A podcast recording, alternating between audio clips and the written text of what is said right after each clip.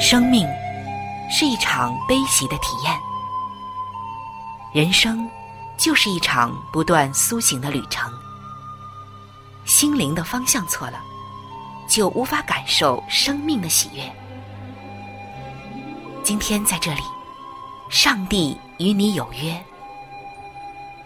认识上帝是一场盛大的遇见，它能使你沉淀心灵的浮躁。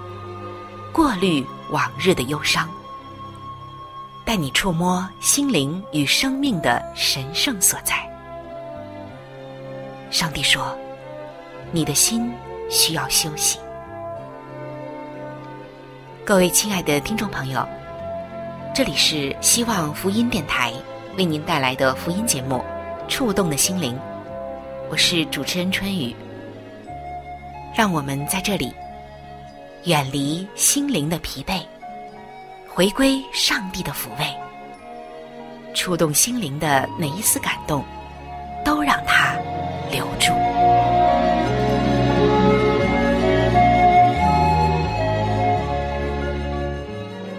各位亲爱的弟兄姐妹，平安！欢迎来到触动的心灵，我是主持人春雨，非常的高兴我们能够相会在这里。一同来分享上帝的爱。今天为您带来的是健康无价宝的时间。亲爱的弟兄姐妹，最近的这段时间，你的身体状况怎么样呢？有没有很好的来爱护你的身体呢？可能很多的人会非常的忙，忙到觉得亏待了自己的身体。但是我们在忙的同时，可能忽略了一件事情，那就是。身体的债是欠不得的。现在我们看到有很多人得心脏病。其实说到心脏病，我们会觉得这都是上了年纪的老年人才得的。如果年轻人有，那除了先天的因素，我们会觉得有些不可思议的，对吗？有一位年轻的姐妹就和我们分享了她的一个经历。那一天，她的丈夫突然心脏病发作。这是她怎么都没想到的，因为她的丈夫只有二十七岁而已，他们是一对很年轻的夫妇。而这个姐妹知道了这个事情，她处于一种非常惊讶的状态中，也非常害怕。她的丈夫和她的父亲那天只是喝了几杯调制的酒，还一起完成了靶向射击的练习。那天是圣诞节。丈夫回到家里，还享受了一顿丰盛的圣诞晚餐。然后，这位姐妹小睡了一会儿。睡醒之后，丈夫走到门外去抽烟。这个时候呢，丈夫感觉到有点消化不良，于是就吃了一些药。丈夫的症状却不断的恶化，后来又开始呕吐和出冷汗，感觉啊全身都发烫。但是躺下来用电扇直向她吹也没有帮助，最后丈夫同意让她送自己到医院的急诊室，医生诊断是心脏病。这位姐妹当时非常的惊讶，为什么会这样？因为她的丈夫高大健壮，身体一直都很好，是一家地毯工厂的主管，但丈夫的工作也是充满压力的。虽然在夏天，她主要的运动是游泳，但是在冬季，丈夫并没有做什么运动，就是坐在那里看电视。而这吓人的心脏病发生之后，这位姐妹就对她的丈夫说：“亲爱的，我们必须要改变我们的生活方式。”这对年轻的夫妇曾经听说过，借由遵守健康的饮食。和有规律的运动，就可以改善心脏的疾病。他们知道，在现代化的生活中，有一些人吃太多的肥肉和精致的食品，就是精加工的，因而就导致脂肪囤积在动脉中。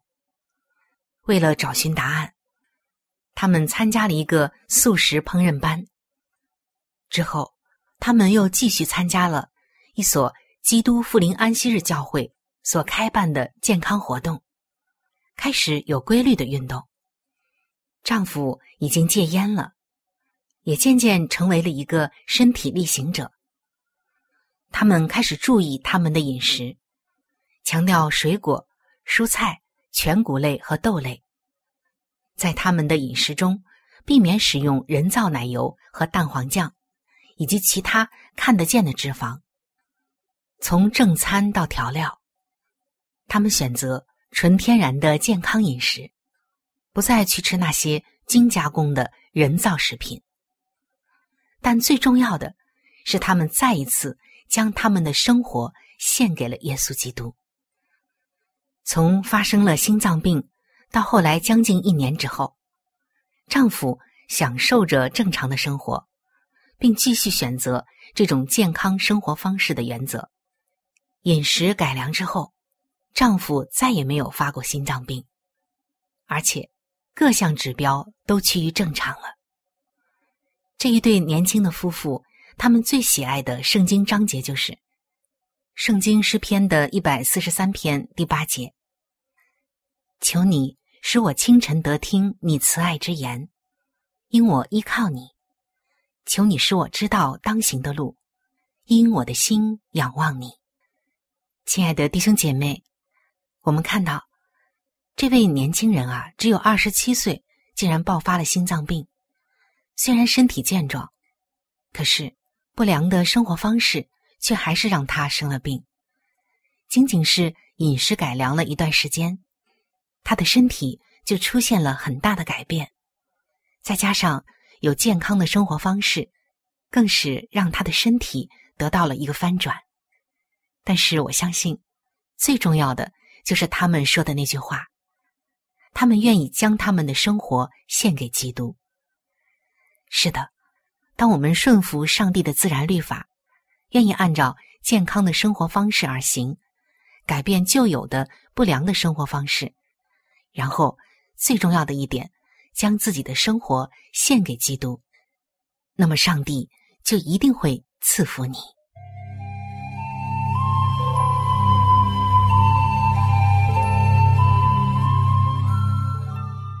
各位亲爱的弟兄姐妹，欢迎再一次的回到。健康无价宝的时间。那说到健康，影响我们健康的原因，除了像饮食，还有其他的一些生活方式之外，我们心灵的一些系统也会影响着我们的健康。一个人是不是节制和自律，真的也是在很大的程度上影响着他的健康的。克制我们去做那些不该做的事，或者是去抑制那些应该抑制的。这一点啊，可能很多的人会觉得有难度。在圣经的马太福音十九章，写了这样一个故事。这个故事相信是很多的基督徒都很熟悉的。故事就说到，有一个年轻的官来问耶稣说：“我该做什么善事，才能得到永生呢？”耶稣对他说：“当遵守诫命。”这一切我从小就遵守了。这年轻的官回答：“耶稣说，你若愿意做完全人，可去变卖你所有的，分给穷人，就必有财宝在天上。你还要来跟从我。”而耶稣的这个回答，可以说是令各时代的人值得反思的。他所说的：“你若愿意做完全人，可去变卖你所有的。”分给穷人，就必有财宝在天上。你还要来跟从我，这话是什么意思呢？是否每一个基督徒都应该变卖所有的，并将变卖的分给穷人呢？如果他们都这样做，还有谁可以继续支持我们的圣公、盖教堂和赞助基督教的传播工作呢？当然，他的意思。是远远的超越过这字面的意思的。我们不可以按照这字面的意思来理解。其实，这是一个不可拒绝的原则。耶稣实际上是在说，人应该将他的心完全的献给上帝。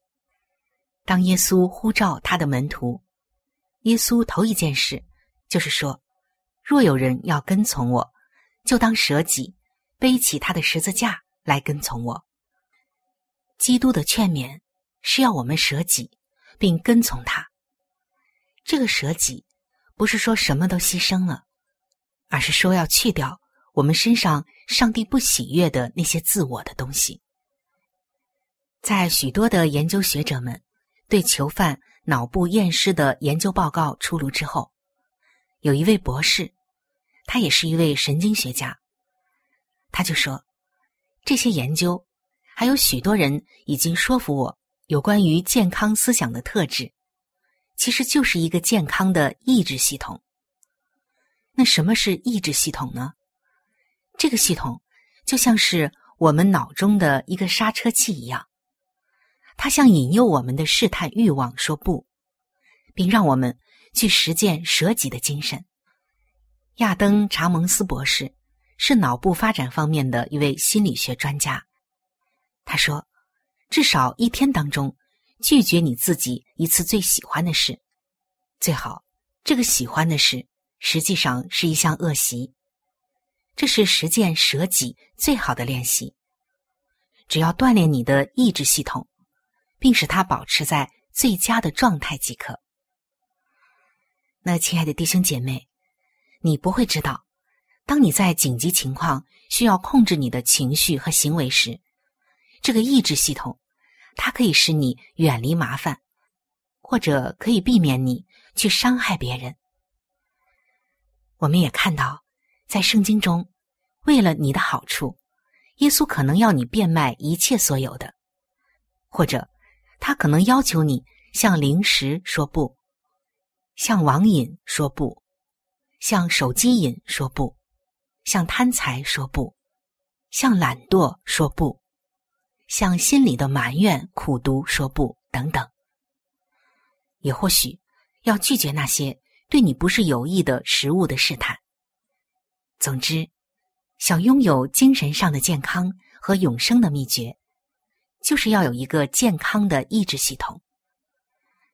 亲爱的弟兄姐妹，今天还有什么事情是你最喜爱的，也是可以让你放弃的东西呢？你最喜爱的这个事，对你可能没有益处，甚至你想戒都戒不掉。那么，你愿意去抑制这样的事情吗？上帝在造我们的时候，其实已经给了我们一个意志系统，在我们的身体里、大脑里。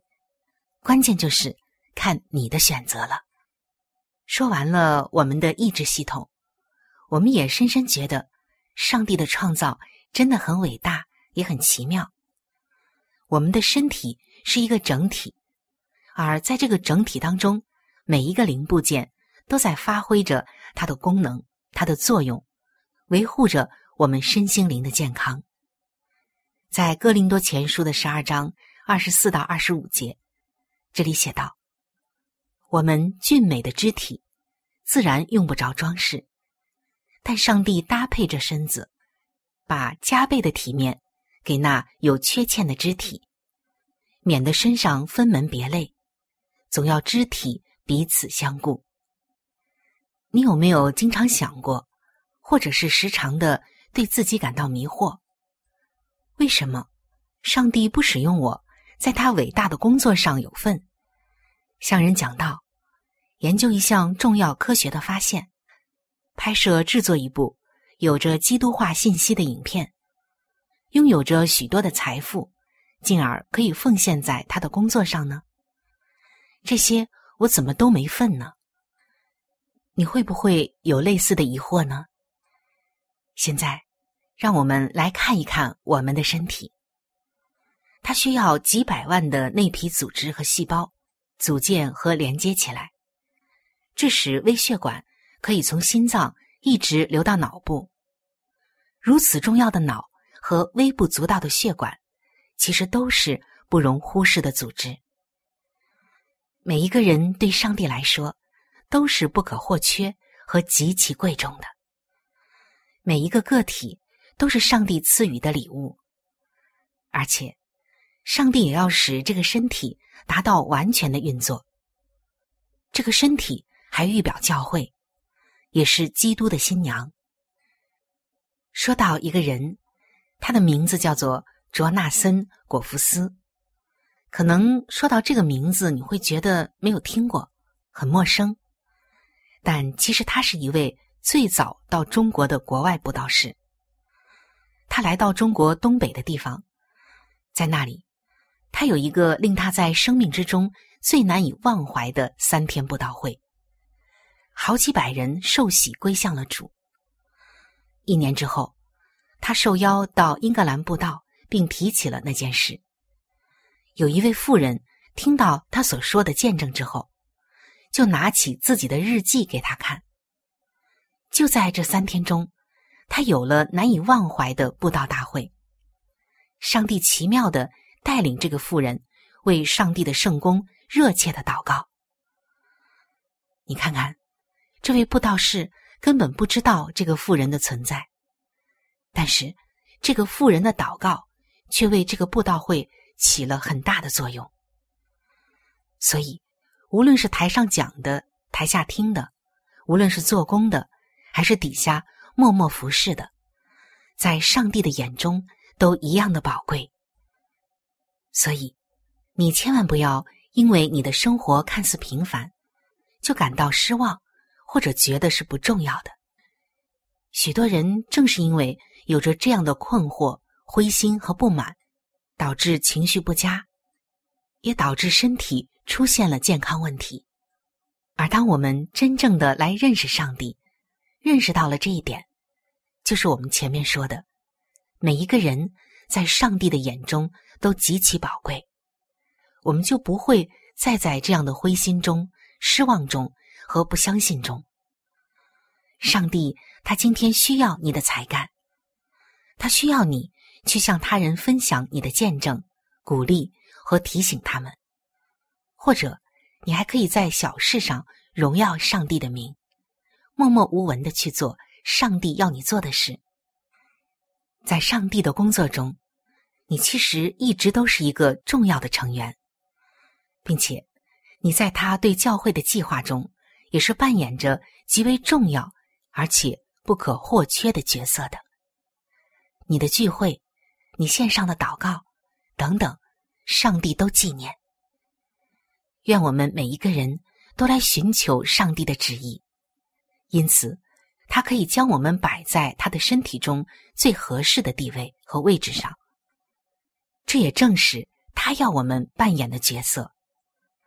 当我们进入到这样的位置和角色当中的时候，我们的生命才是最健康也最有活力的。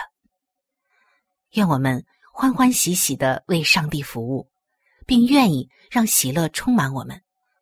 这正如他使用我们为他的教会所需要的工作而用一样。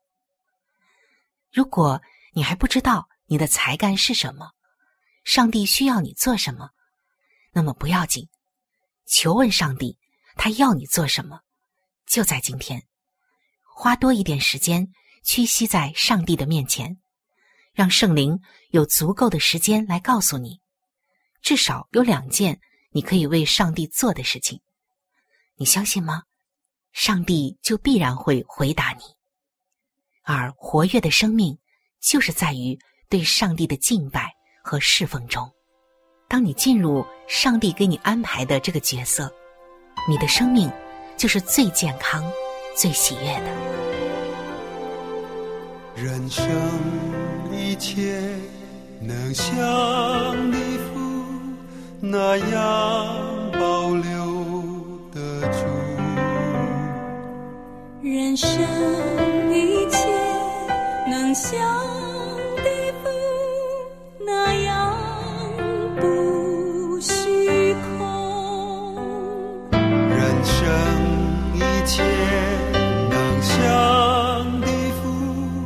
那样。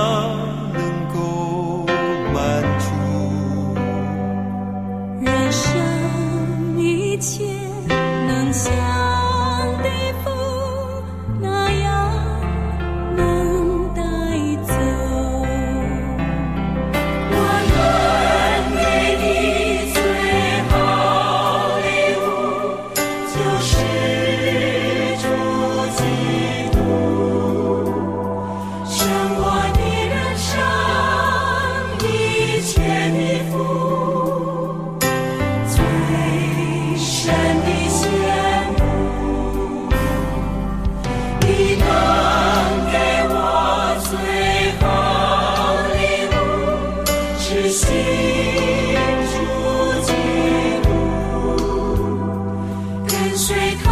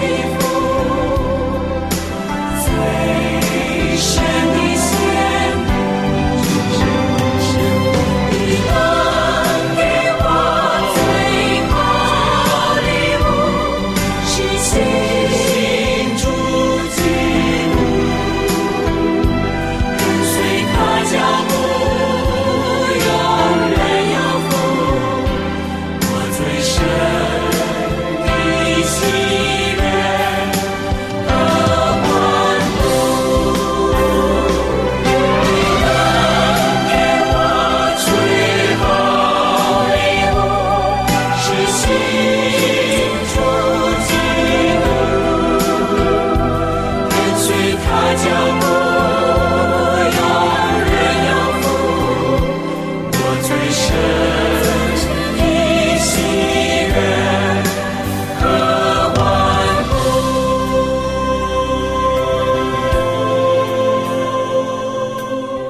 各位亲爱的弟兄姐妹，欢迎走进每日灵修，走进每日灵修，走进灵性的加油站，也走进上帝在每一天所对我们说的慈爱话语当中。